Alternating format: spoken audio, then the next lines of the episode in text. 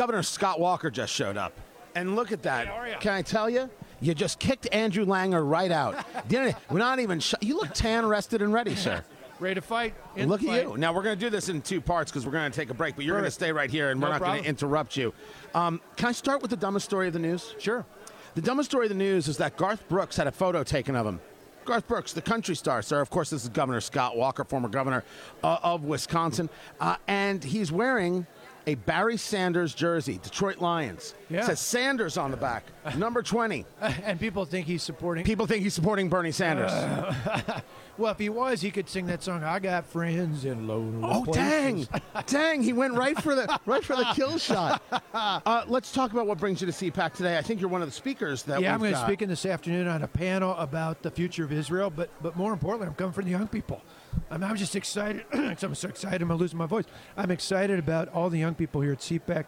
I'm the incoming president of Young America's Foundation, YAF, and uh, couldn't be thrilled with the conservative voices here amongst the people in college and, and those young millennials out here. So when we talk about those young people, one of the questions I've been asking, and I've been speaking to it uh, all- over the place, socialism is a top front and center subject here, Yeah, yeah. Uh, Governor at, CPAC.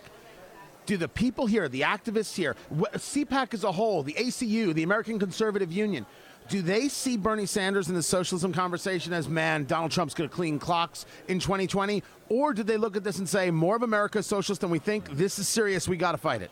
The latter. Uh, I certainly feel that way, and I think many others do. When people get excited about this, oh, Bernie, you know, he went to Soviet Union on his uh, honeymoon.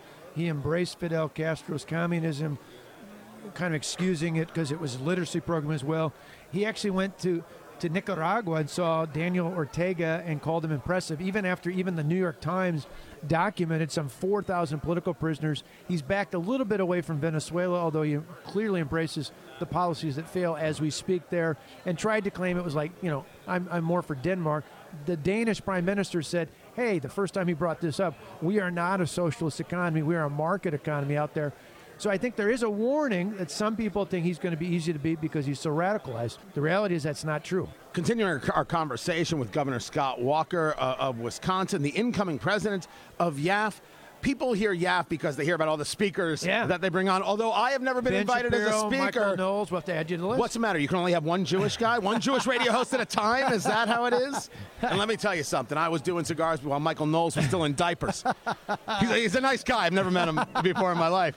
Um, talk to me about the organization. Although we, and you know, talk to Bill Clinton, we worry a little bit about bringing cigars up. don't, don't, don't ruin what I love, sir. Talk to me about the purpose of YAF and the the effectiveness of bringing younger people Yeah. to allow them to find their own voice as opposed to have what voice to, be told to have. I was just on campus Tuesday at Stanford. Yes, there are a few conservatives there, and what what my my discussion was about, what many of our speakers talk about, is exactly what we're talking about here at CPAC, and that is the difference between socialism and freedom. I don't call it free enterprise. I don't even call it capitalism. It is more fundamental than that. Socialism is all encompassing. It's all about the government driving thing. It's about redistributing wealth. It's about all these things that a lot of people take for granted. Freedom is the alternative. And the more we tell young people, hey, you want to live your own dream, you want to be an entrepreneur and start your own business, you want to pursue your own career, you don't want the government, you don't want anybody telling you what to do. You want to go out and do it. We're the ones that want to be able to have that, that happen for you. We want to get government out of the way.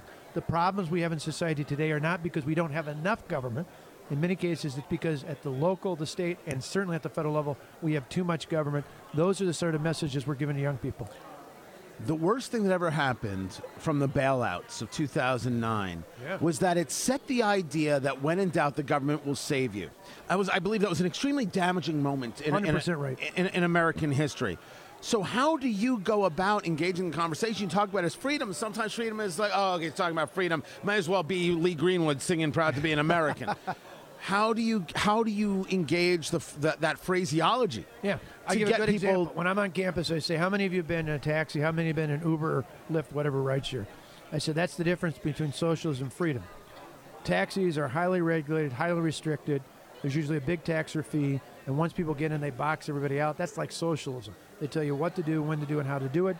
Why? Because they put their faith in the government." I said, "Those of us who believe in freedom, we're like the Uber or, or the the Lyft or whatever else you want to use. All they care about is getting from one place to the other safely." Uh, we're the same way. As long as you don't hurt the health and safety of your neighbor, go do your own thing, live your own life, pursue your own dream. We believe in the individual. We believe in innovation and entrepreneurship. Uh, we believe in hope and dreams.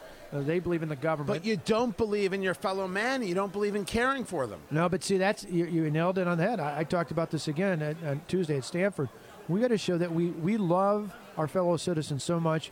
We want to empower them. We want to level the playing field. That's what this country is built on: equal opportunity. It's exactly what the founders hoped for. You know, whether it was uh, uh, Alexander Hamilton, George Washington, James Madison, Jefferson, you name it. What they hoped for when they put that Constitution in place was a country with an equal opportunity, evolving over time.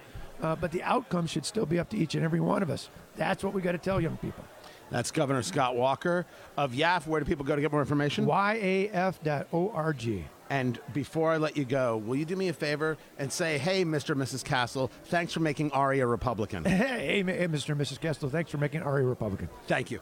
Love it. Good for you, sir. A real pleasure. Governor Good to be Scott. Walker. Go you. live your life. Go do your thing. You're out of here. There he goes.